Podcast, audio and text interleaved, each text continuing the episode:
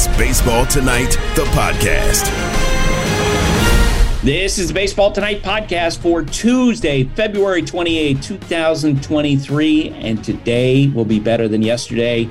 Sarah Abbott is working from the hangar back in Bristol where there's a lot of snow. Taylor Schwenk is working from the pulpit. The Rev is working from the pulpit back in Connecticut. Again, a lot of snow there. Guys, I'm down in Fort Myers where yesterday was about 87 degrees. But most of the conversation down here is not about the weather, it's about the new rules, which went into uh, effect since our last podcast with the first exhibition games. Uh, what'd you think? First run through. Oh, yeah, I loved it. I thought the speed was really fun. I thought it was really engaging, and I'm a big fan of it. I know that it's not everyone's cup of tea, but I'm a big fan.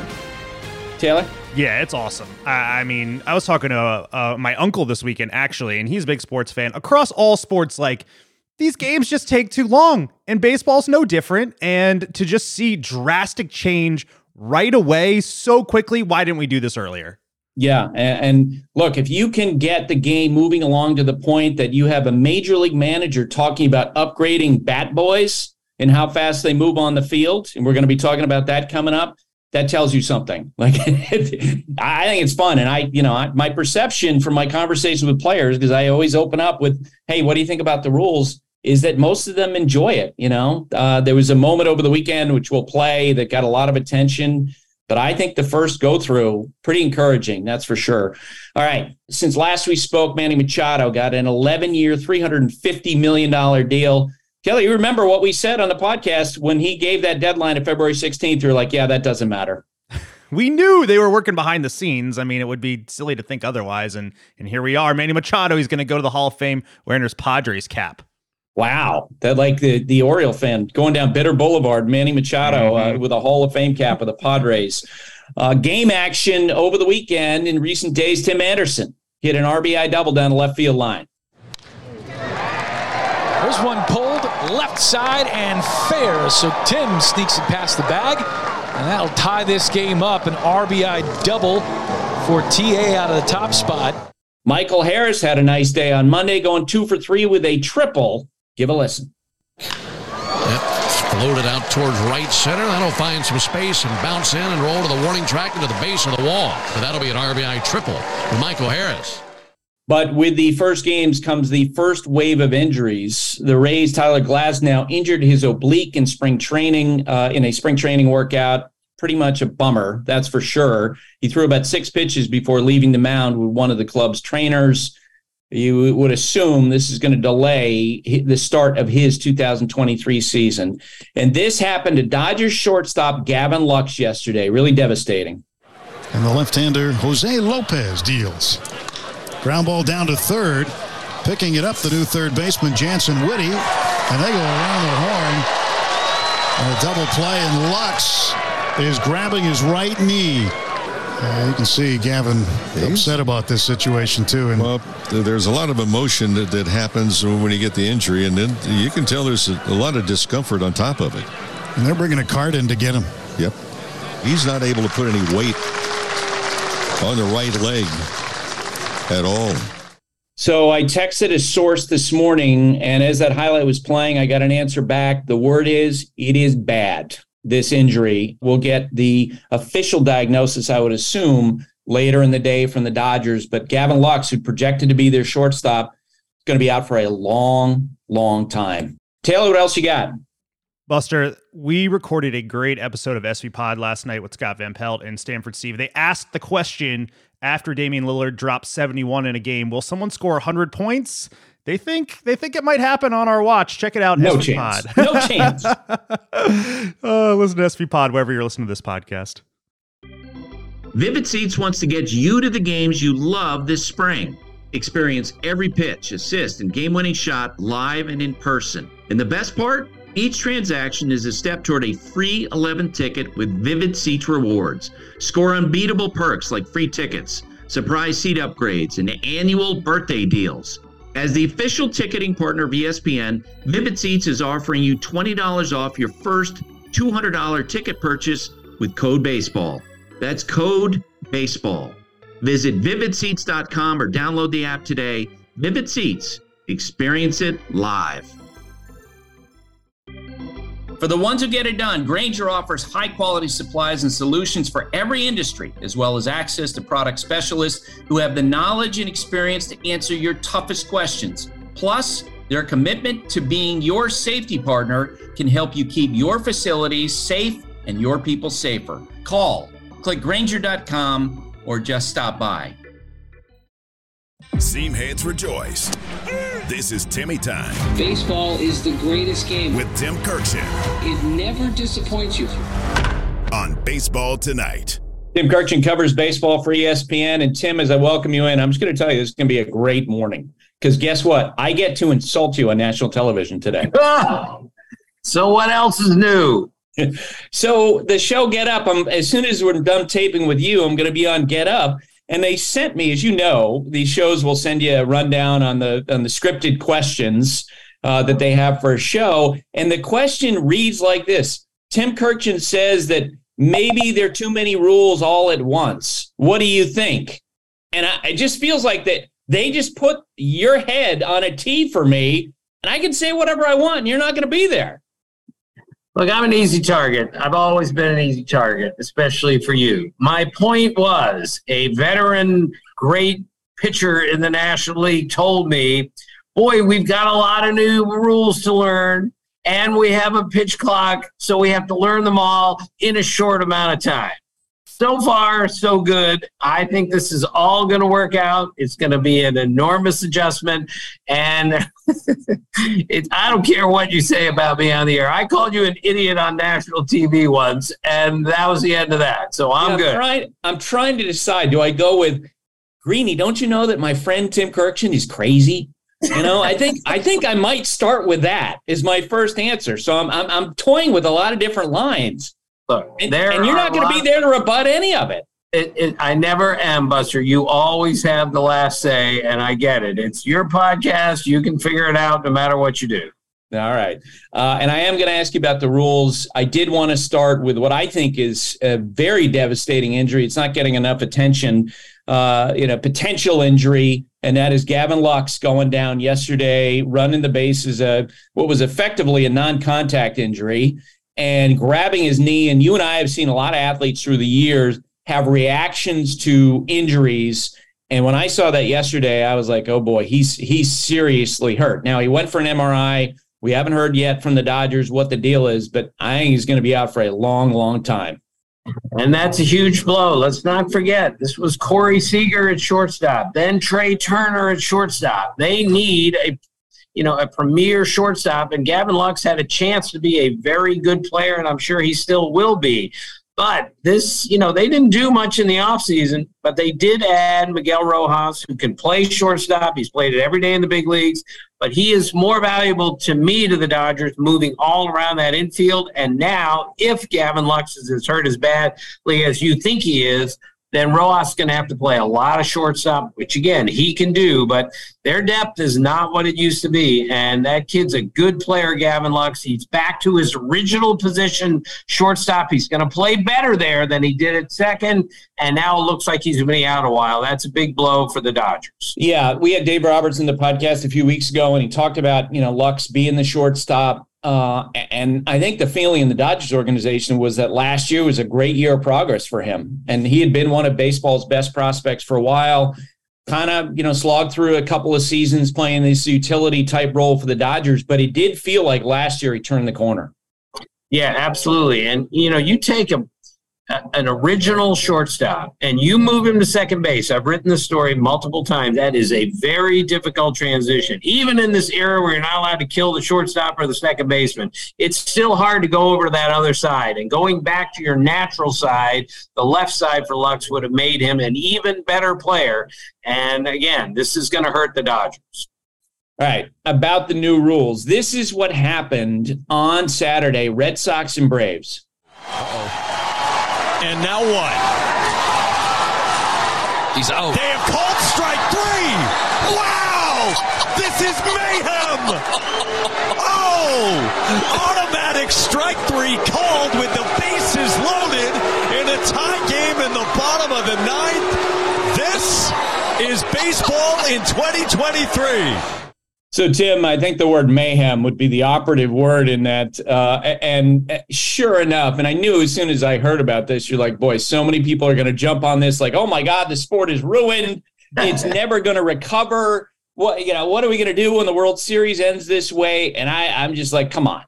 like it's the first weekend. Not only are the players learning new rules, the umpires learning new rules, the pitch clock operators are learning the new rules. Tim, they'll figure it out. Yes, I agree. So my first day with Dusty Baker in spring training, like eight, 10 days ago, whatever, I said to Dusty, all right, Dusty, what about the rule changes? This is the first thing he said.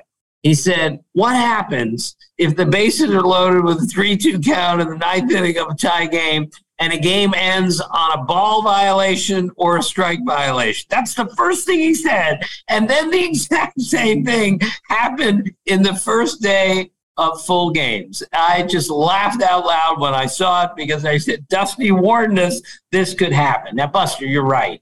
This is an exhibition game. They ended up in a tie. It doesn't matter who wins.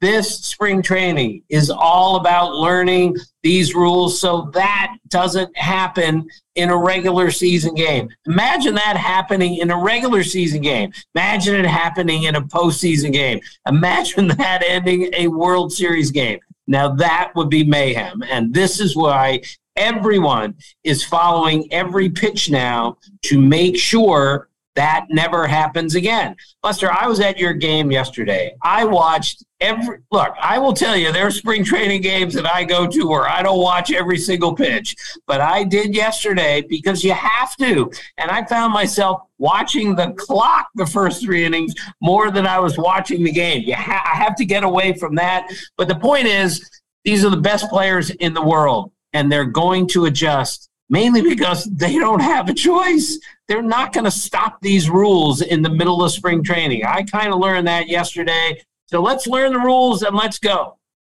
So I'm curious to see if you agree with my, you know, my feelings on this. What's going on with the rule changes reminds me a lot of when baseball moved into steroid testing in 2002, 2003.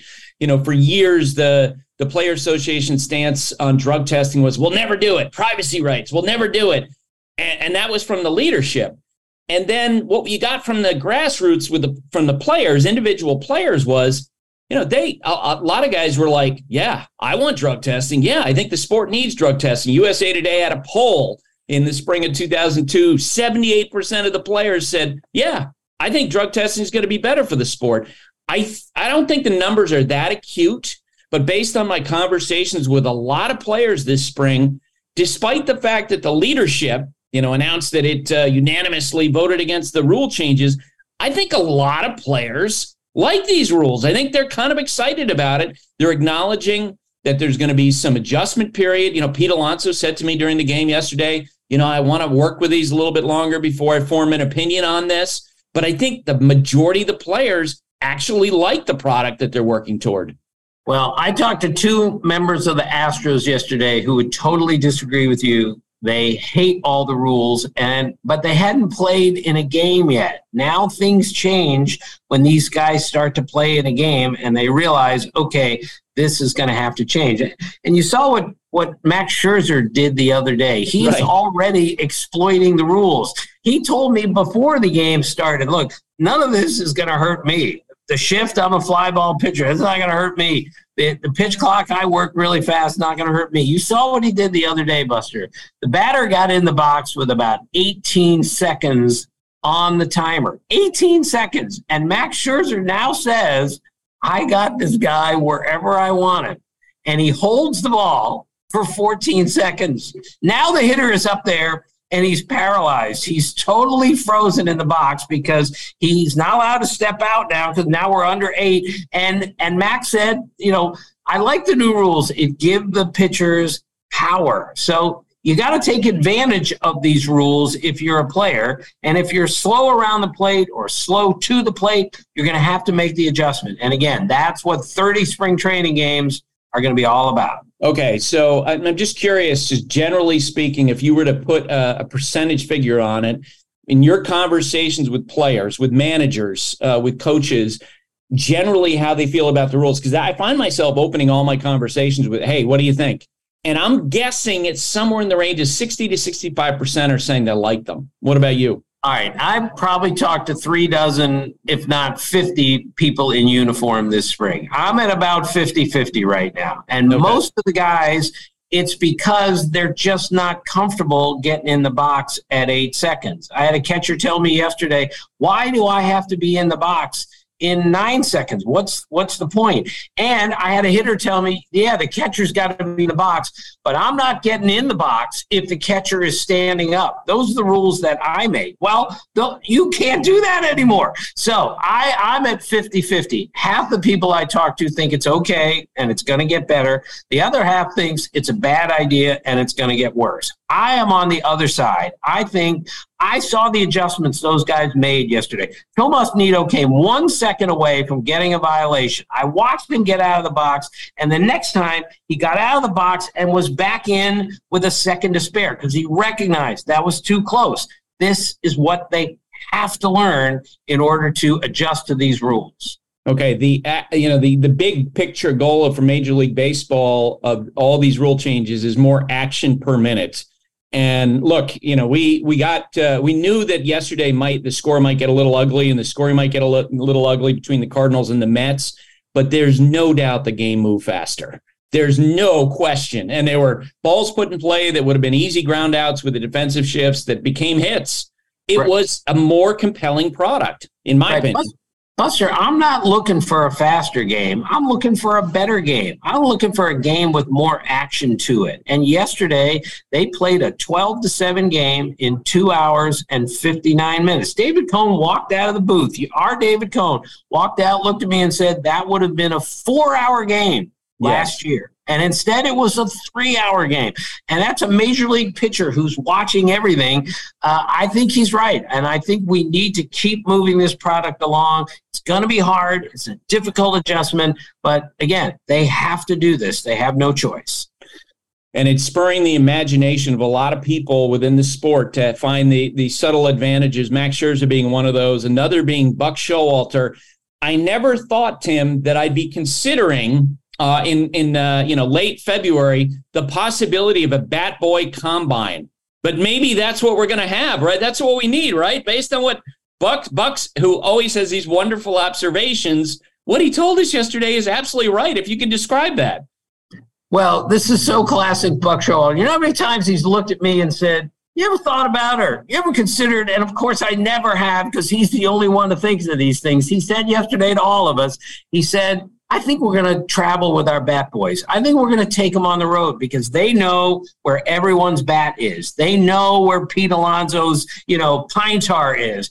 We need to save every second we can. So I think we should travel our bat boys this year. I just slapped my forehead like, you've got to be kidding me. But knowing it's Buck Showalter, he's the only one to think of that. And yet yesterday, Buster, I checked on this and I was told I didn't know the Dodgers travel their bat boys. I didn't know that because maybe they're way ahead of the game, but I know Buck is way ahead of the game. And I found it fascinating that he thought we can get a tiny advantage and save a few seconds if our bat boys know our players really well. So we'll take them on the road. So I watched the sequence. You and I have seen a million times that situation where guy gets a second base, he's got his elbow guard, he's got his he's got his ankle guard, and then the first base coach kind of ambles out, picks up the stuff, and then he takes it back and hands the bat boy Wayne Kirby, first base coach of the Mets, did not do that yesterday. Okay.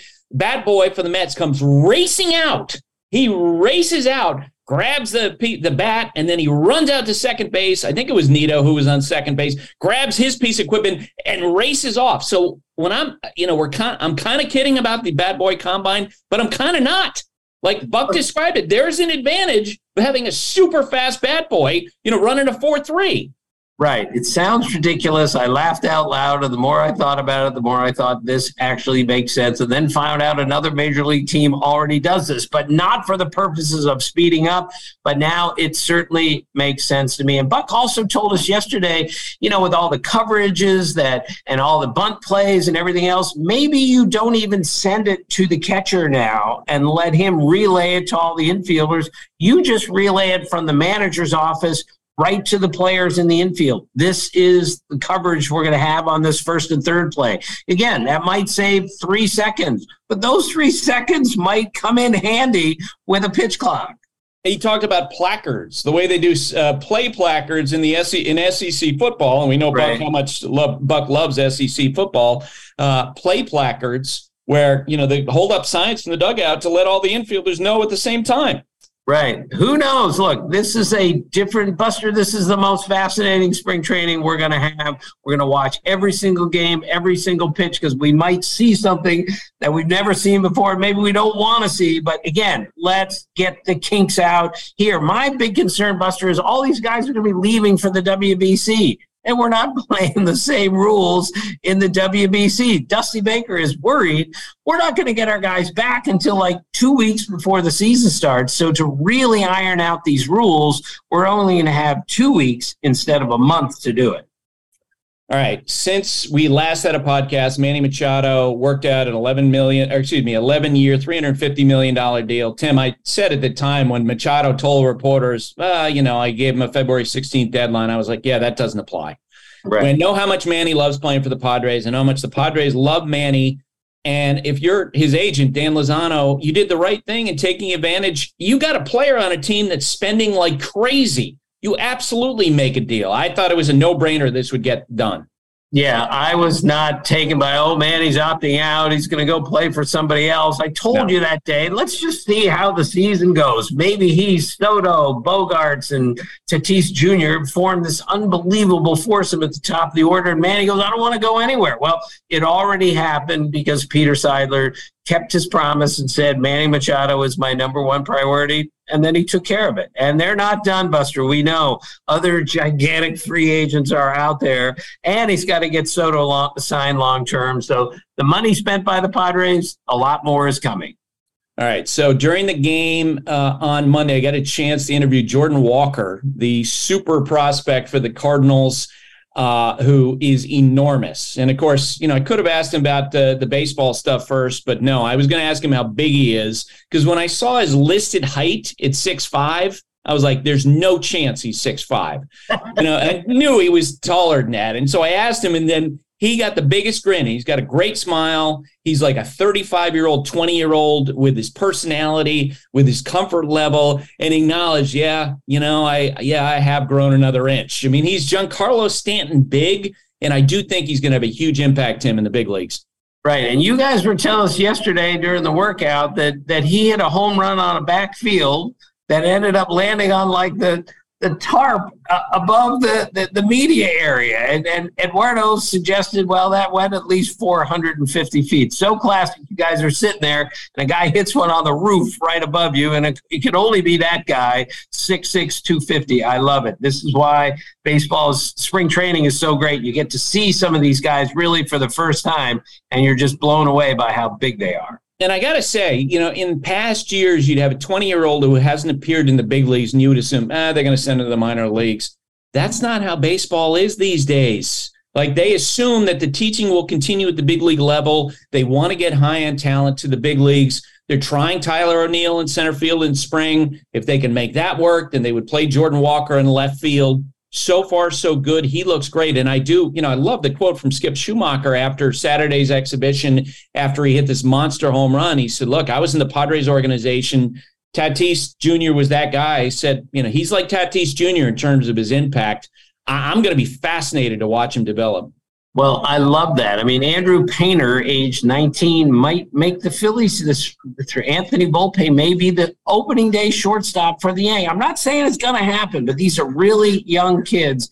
And I'm a big believer. If you think they're ready, let's go right now. If you need that wild card, that one guy to get you past the Astros or win your division, sometimes you got to take a chance on a young guy and see if it works in honor of you, I also asked him the first time that he dunked. He can remember the first time that he dunked, and he told me. And I said, "This is a question that I know my my uh, my colleague Tim Kurkjian would want to know the answer to." And he said 14, but he couldn't remember. See, if you and I had ever dunked in our lifetime, we would not only know like how old we were, we would know the exact date, right? We would right. know the exact date. We might even take the rim home and put it up in our in our trophy room. Uh, Buster, me standing on your shoulders, we still couldn't dunk it. That's a fact. And by the way, I am so fascinated by the whole dunking process. My first real dog as an adult uh, was a black lab, and his name was Dunk.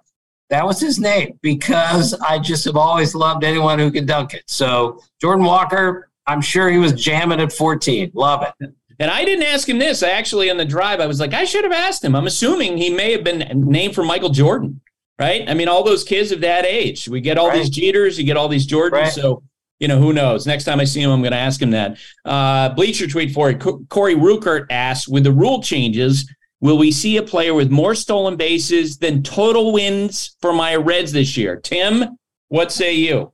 Uh, I'm going to say the Reds, who are not good, are going to win more games than the stolen base leader. Look, I'm a, I'm a big believer, Buster, that with the bigger bases, we might get some more action. We're sure hoping. But I've, I've talked to a, dozens of players about this.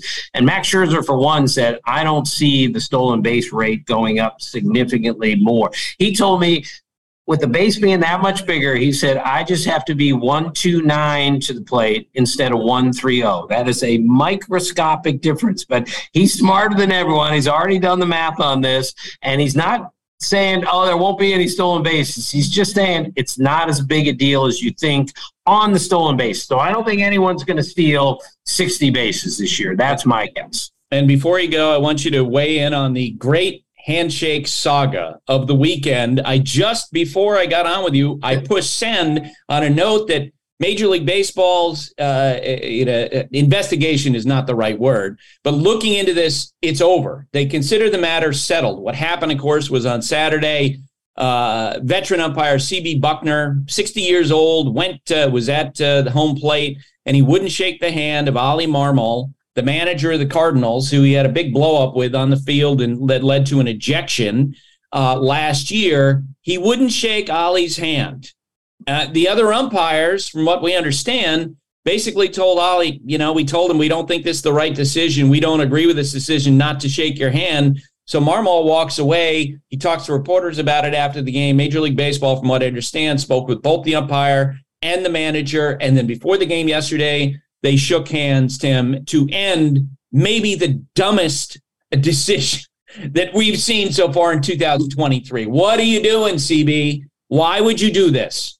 Buster, you know I'm a big umpires guy. Those guys way better than people think they are, and I will stand on that. But that was totally disrespectful by the umpire, and it was embarrassing. You're not supposed to do that. You're supposed to leave it behind after the game and and start the next day as a new day. And I asked, well, I was there. I asked Oli Marmol yesterday, has anyone in your life ever not shaken your hand when you extended it? And he said, never before in my whole life has anyone refused to shake my hand until CB Bucknor did. Let's hope this is over. This was way too much, and this can't happen again from an umpire to a manager. Yep.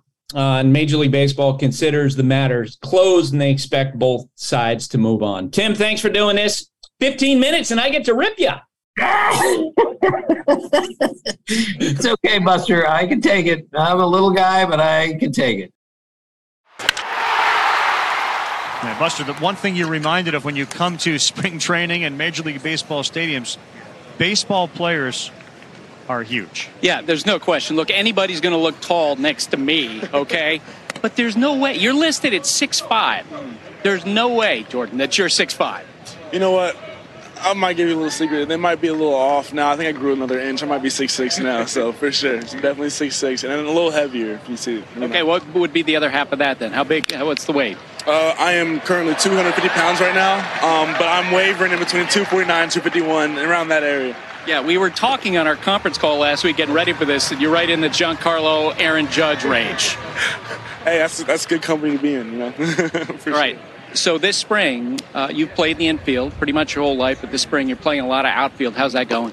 It's going really well, man. Um, having a lot of fun out there, learning a lot out there. So it's, it's really fun out there. It's a lot of fun. Um, you know, I think it's a, a, learning opportunity, definitely, but you know, it's going pretty well. Okay, who are the players that you're leaning on for advice and how to make that transition? Pretty much all the outfield guys. Um, in the early work before we started playing games, I took a lot of fly balls with O'Neill, Nootbaar, Carlson, just learning from them, looking at what they do. Um, and then one who's really gotten, like, put me under his wing kind of is uh, Juan Yepez. So when he works in the outfield, he pretty much tells me everything I need to know. He gives me the full rundown, uh, flight reads, um, jumps, uh, low line drives, things, everything I pretty much need to know. And he's really been helpful on, you know, me learning all that stuff. Okay, when Mike Trout was drafted, he was picked late in the first round, and there's always been a debate since then. Why did he last so long? You were a 21st pick in the first round. How have you evolved since you were picked at 21? I think the Cardinals really put me in a great position and with like the coaching staff I was around and the players I was around. I learned a lot from a lot of different people. Um, Mason base running and arm. He gets me, you know, right. We throw all the time together and he gets me right with like spin on the ball, you know, how to get the maximum velocity, and that's the guy to ask if you want the maximum velocity on your ball. But also just you know different teammates with hitting. Um, remember last year, Chandler Redmond on my Springfield Cardinals team really helped me, you know, clear my head and, and you know, help me get into a little groove hitting. And so did Pedro Pages, our catcher, just caught um, last inning. But um, yeah, I feel like there's a lot of different people out here, and definitely I would say thanks to Cheo and Willie for the outfield work as well, along with the other players. So I think it's just you know being around these other players, getting the little bits and pieces from them has really helped me you know evolve a little bit. Guys in booth want to know what other sports did you play besides baseball growing up? Oh, a lot. Um, basketball. I would mess around with my friends and uh, flag football. I never really wanted to get into actual football, but we had a little flag football thing going on. Soccer, swimming, did a lot of different things. So I got to ask you a question that another short guy definitely would ask if he was here. My friend Tim Kurkjian. How old were you when you dunked? When I dunked my first dunk, I'll say my boys from high school remember better than I can. I'll say 14. Four, no, 15. Wow. I'll, give, I'll say 15. 15. That's really scary. I'll give, I'll give him 15. Yeah, I, that's when I hit my growth spurt, and I was I was really tall, so you know I started jumping a little bit better as well. You know, I got my first dunk. It was a little rim grazer, but you know it, it is what it is.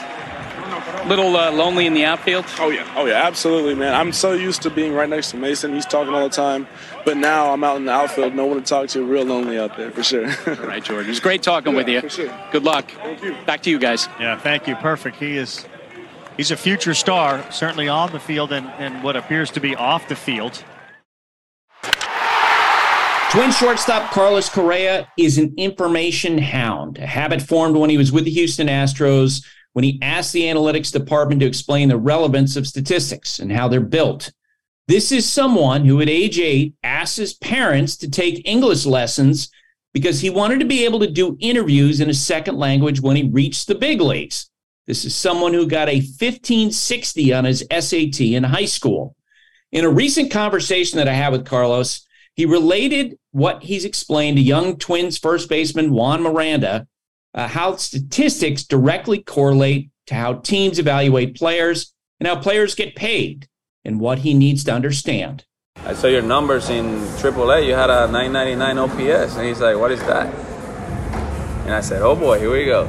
So from the moment that that day, the first day I, I met him, and during the season we got called up to the last to the end of the season, he was just exactly like me. Wake up, first thing, baseball reference. Second thing, Fangraph. Third Who thing, is this? Baseball, Jose Miranda. Okay.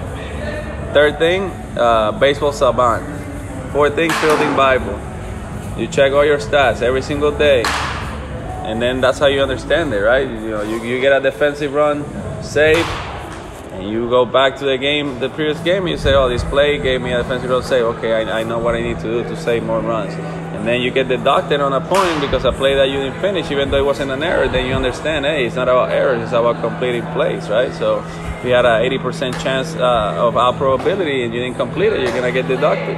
So then you start understanding the game, and then you start playing for these metrics, which we're getting judged on, and at the end of the day, it's gonna determine how much money you're gonna make. If you steal 10 bags and you get caught seven times, I mean, it's gonna hurt you big time on your WAR. It's nothing that hurts you more than getting caught stealing, right? I was on the bases, but what I tell the players is because in today's game, if you want to win championships, you gotta have play discipline and you gotta walk. I mean, if, if you face a team that chases a lot, which there are a lot of teams out there with a lot of potential, but they don't walk, Yeah. they never win because when you get to the playoffs and the nasty pitchers come in, it's hard to string four or five hits together, Yeah. right? But you can get a walk here, a walk there, and all of a sudden a three-run homer, and then you're winning that game. So. You know, in order for me to get players to buy into the analytics, I gotta talk money and I gotta talk you know, uh, WAR. because that's that's how we get valued now in today's game, right? So I tell them, hey, if you go, you know, do you know if you go 0 for 2 with two walks, your, your WAR goes up, but if you go 2 for 4 with two singles, two bloop singles, doesn't change a thing. They're like, really? And I'm like, yeah, because walk can be projected.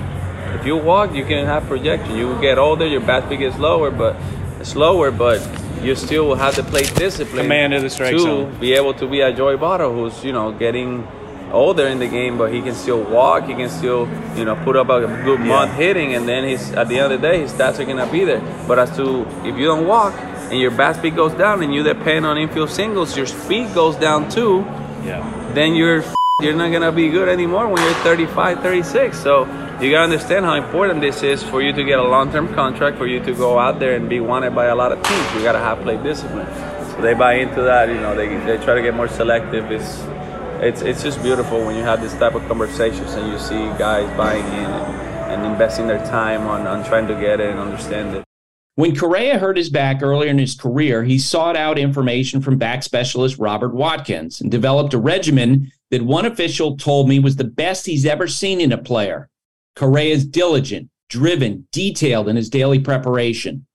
I asked Carlos about how he'll respond to the feedback he got in failing two physical exams over the winter, which blew up deals of 350 million and 315 million with the Giants and Mets respectively, and caused the Twins to reduce their offer to him from 285 million dollars guaranteed to 200 million. There is concern that his long-term mobility will be affected by a broken fibula he suffered in 2014. And I asked Carlos this new information will change his regimen. Take even more care of myself. Right, exactly. Be smart about it. You know, if, if you don't know, I would just keep playing tennis with my sister. I mean, I was playing with her tennis before all my physicals, right? Like I'm playing tennis uh, every Yeah. weekend with her. I'm doing all these things because you don't know. You feel healthy. Nothing hurts. It's Right. fine. Um, but now that you know what they know, then no, we're not gonna play tennis anymore. We're not gonna play basketball anymore. We're not gonna do these things that are outside the box of what my profession is. So, uh, so you know, it's just about being smarter with that. It's just do the work that you gotta do on the field, and you know, rest and, and make sure you take care of it with you know mobility work, uh, strengthening the areas around it, and and, and, and and a healthy diet. So, you know, that's that's the key about success in, in this game. Is the players that are willing to do all the hard things to, to, to be successful, and not everybody's willing to go to bed early and, and, and wake up early to work. Not everybody's, you know, uh, wanting to eat a healthy diet or or put in the work. Right? It's oh, oh, there's always something missing when, when you look at the elite of the elites in the game. You know, they, they all these components they, they take care of them, and uh, that's really what sets them apart. That's where they gain the advantage. Correa's offseason was unprecedented in how it played out, but he seems to have moved on completely, talking to twin staffers about how to win, not just a division, but a World Series. How long did it take you to get through that? Because I'm guessing that you had to have had a couple days where you're either confused or pissed or whatever it is. But how long did it take you to kind of turn that page? Yeah. Um, so the first time it happened in San Francisco, confused of course because you know I went to the physical and I'm like, You thought it was going to be money. rubber stamp. Yeah, easy money. I'm like, I played, I played every game of the season except for the COVID and the hit by pitch games that I missed. Um, didn't feel one thing in the whole season anywhere in my body. I mean, I was playing as healthy as I've ever played in my life. I was going through the off, uh, three days after the season was over. I was back in the gym. I was going through my workouts. I was going through, you know, sprints. I was going ground balls, hitting, and all that. And there was nothing wrong. Everything was smooth. Everything was great. Everything was feeling uh, healthy. And then when that happened, it was like, are you serious right now? Like, is this a sick joke or what? But it was it was real. So, you know, right away we moved on to the next thing, and uh, that was the deal with the Mets. Flew to New York. I fell through. All right, what's next? And that's How were you at that point? I mean, uh, sort of mentally. yeah, the, the, the second one was uh, was even more shocking because, to my understanding, they knew already what was going on and they still wanted to make the deal. So uh, when it fell through, it was like, oh. Um, but then, you know, I told Scott, hey, you know, t- uh, take me where I'm wanted, and that's in, in, in Minnesota. Um, you know, those people, they work with me for a whole year. They know my routine. They know I didn't visit the training room once in the entire year. They know I'm healthy. Um, so, so take me take me back to Minnesota, and you know Scotty's the best out there. So you know he just made it happen. So how long did it take you to get to that? You know, as you're going through it, you you switch to the Twins. You know that you're probably going to get less money guaranteed because you now learn the information on the physical. How long did it take you to get to that point where you're like, okay, let's I go? Think, I think right away, right away. It's after just- the Mets, after the Mets, you like yeah, right away. Yeah, right away. It's just you know, there's not many things that will bring me down. Right? There's not. Right. It's just like I don't focus on, on, on, on what's outside. I focus on what's inside, and that's by saying inside. I mean my family members, my my friends, my teammates, uh, the people that that truly are in my circle, and. Uh, like I always say, that the the boat never sinks with the water that, that surrounds it. It's just the water that, that you let get in your life. That's the one that's gonna sink your boat. So, um, you know, all that outside noise and all that outside stuff that I cannot control, it's it's never affected me. Um, so I just keep going on with life, and I just keep trying to make a positive impact with the people around me. Dogs are an important part of our lives, and keeping them protected is a top priority, especially against nasty parasites. That's why you got to check out NexGuard Plus, a Afoxolaner, Moxidectin, and Pyrantel chewable tablets. NexGuard Plus chews provide one and done monthly protection that kills fleas and ticks, prevents heartworm disease, plus, it treats and controls roundworms and hookworms. That's a whole lot of protection packed into a delicious beef flavored soft chew designed to make monthly dosing easy and enjoyable. So the next time you're at the vet, ask about NexGuard Plus Chews. They're the one and done monthly parasite protection you want for your dog. Used with caution in dogs with a history of seizures or neurological disorders. Dogs should be tested for existing heartworm infection prior to starting a preventive. You can now stream the most MLB games on DirecTV without a satellite dish. Yes, the clutch hits, the strikeouts, grand salamis, web gems, with nothing on your roof. So whoever's up there, whether it's roofers, Santa, birds, old timey chimney sweeps, moody teenagers, thrill seeking raccoons, you name it, they won't find a satellite dish. But you will find your MLB games on DirecTV. That means DirecTV is your home for baseball this season. Root, root, root with nothing on your roof. Call 1 800 DirecTV or visit directv.com. Sign up today. Claim based on total games carried on sports networks. Sports availability varies by zip code and requires choice package.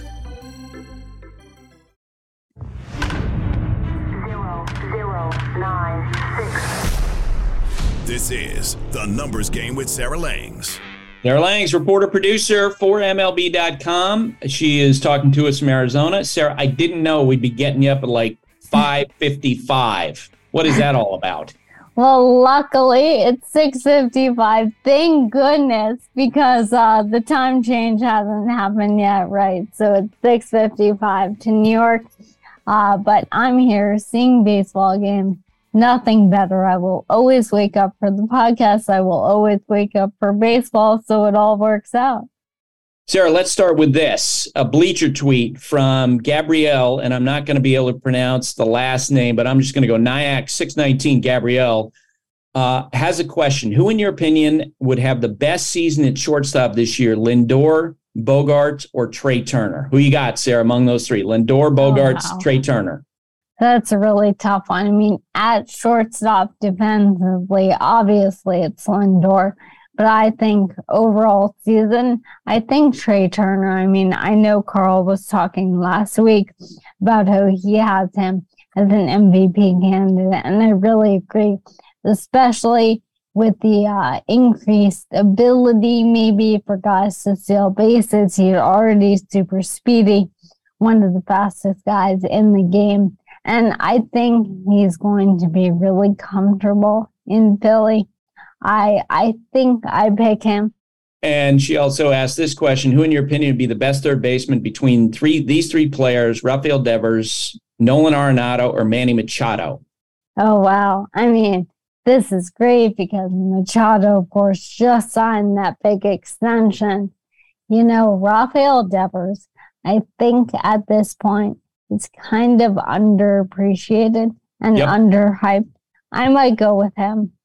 Yeah, we had I had a conversation actually with Francisco Lindor about Devers yesterday, and I mentioned to him to to Lindor that uh, you know as Devers is coming through the minor leagues, they had evaluators of other teams say he can't play third base, he can't play third base, and Lindor kind of laughed and said, "Yeah, all he does now is hit 330, throw out 200 hits. Yeah, he can Yeah. play third base. Uh, you know, we have that type of production. All right, let's play the numbers game.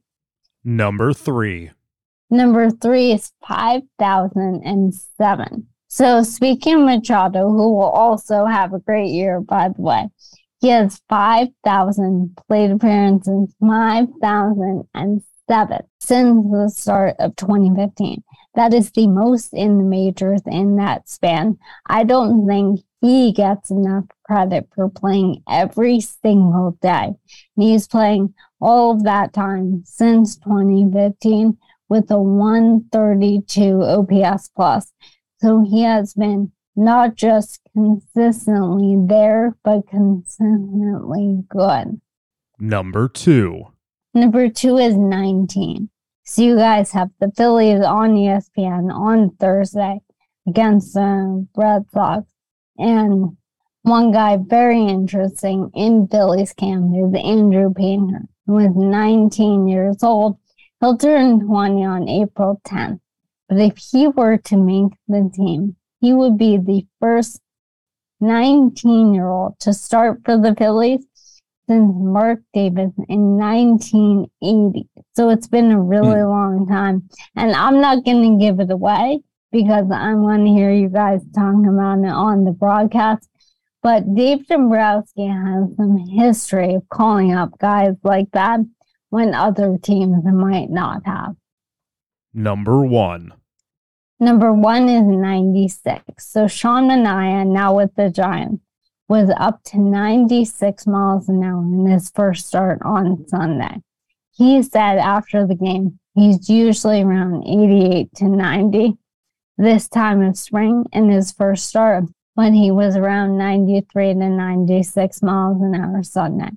He mentioned he went to Driveline this offseason and so I was curious, you know, not just for this point in the spring, but overall, he's only thrown 20 pitches at the major league level and 96 miles an hour faster. He has not been a velocity guy. If he has that, and by the way, most of those pitches were as a rookie, if he has that, that's an entirely different picture. I got to tell you, Sarah, the uh, Manaea to me is an example of a guy who is benefiting from this spike in money in baseball. You know, whenever there's this conversation about baseball's dying, baseball's in trouble, I, I kind of laugh because I feel like just follow the numbers. Like it's an $11 billion industry. And we got this note from the Associated Press this week. The Major League Baseball average salary rose 14.8% last year Wow. where the average uh, salary is at 4.22 million. Sean Manaea, I think you would agree with me. He had a bad year last year, like with the Padres. He wasn't even in the rotation at the end of the year. He was kind of a mess. Uh, Sarah, he got two years and $25 million. like anybody who thinks that baseball is having an issue with money and baseball dying, just follow the numbers. Would you agree with me? Absolutely. I mean, uh, yeah, he did not have his best year, and for him to get that money on sort of a, you know, prospect of what he could do moving forward shows that there is plenty of money to go around at this point for these guys, and that's good. They certainly deserve it. But I agree. I mean, well, you can't say that the sport is in that kind of spot when there is this much money being spent. And it's a very good thing. It's good to see, but that's a really good way to frame it with a guy like him. All right, Sarah. Well, have fun in Arizona. And, and I know at some point you're going to bump into Manny Bell. You're probably going to bump into Tito Francona. Say hi. I absolutely will. Thank you so much.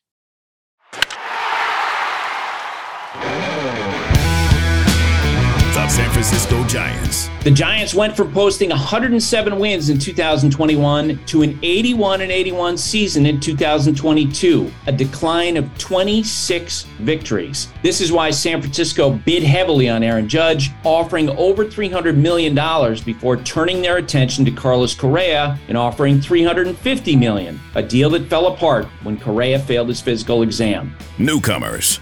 Lefty Taylor Rogers joins his twin brother Tyler in the San Francisco bullpen. And lefty Sean Manaea and righty Ross Stripling will try to make up for some of the production left behind by big name lefty Carlos Rodon. Gone but not forgotten. There is a lot of change to walk through. Brandon Belt's 15 years with the Giants organization is at an end after he left in free agency to sign with the Blue Jays. Rodon was an all star for the Giants last season and departed for the Yankees. Evan Longoria, who'd been with San Francisco for five seasons, moved on to the Arizona Diamondbacks. Tommy La Stella and Curt Casali are also gone. Fault lines. Last year, defense was a major problem for the Giants, who hope to be more athletic in the reconfiguration for this year to the degree they were prepared to move Brandon Crawford off shortstop and shift him to third base. San Francisco ranked at or near the bottom in just about every advanced defensive metric, including defensive runs saved. The Yankees ranked first in that stat at a plus 129. The Giants, minus 53. It's unclear whether they actually improved this winter in spite of their tensions going into the offseason.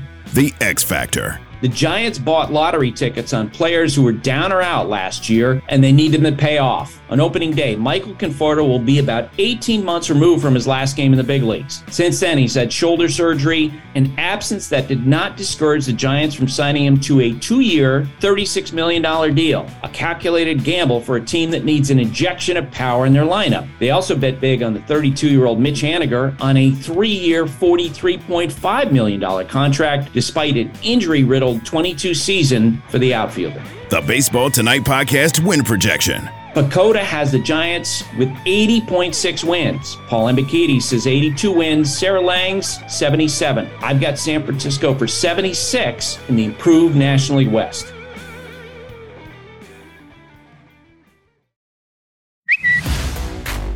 Bleacher Tweets. Alrighty, Buster. Bleacher tweets for a Tuesday. T Jones at TNJ629 writes in Buster, when the players are all used to the new pace of play rules, do you think the broadcasts will remove the pitch clock from the screen out of sight, out of mind for the fans at home? T Jones, no. Uh, I know that on the Sunday night broadcast, we're going to keep the clock on the screen. I think for this year, that's important. The sports snob at the sports snob writes in Will Baltimore host an all star game anytime soon? The pending Angelos and MASN lawsuits appear to be resolved, and Maryland is working toward a long term stadium lease. It's a travesty that Camden Yards hasn't hosted an all star game since 1993. I agree, Buster. Travesty. I would agree. I, I, I attended that All Star game. It was one of the best ones I ever saw. It was the game where Randy Johnson, you know, threw over John Kruk's head. It was in that home run derby. Ken Griffey Jr. hit a ball off the warehouse. It was so amazing. Um, it's really kind of a bummer that they haven't had it back there. There's no doubt the relationship between Peter Angelos uh, and Major League Baseball had a big impact on that. I, I you know, I look forward to the day when you get the All Star game back in Baltimore. Melvin Reveron at Reveron Melvin writes in Why didn't Carlos Delgado get more votes for the Baseball Hall of Fame? Because he was one of the guys affected by the stupid rule of 10 that the Hall of Fame has, limiting uh, the ballot number or the number of people that you can vote for on a ballot.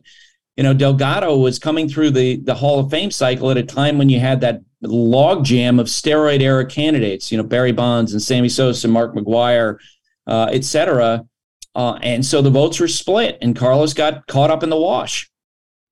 Gregory Gosnell at Carl's Jr. 9982 has two questions. The first one Do you think the first pitcher to go down with Tommy John will blame the pitch clock as an added layer of stress?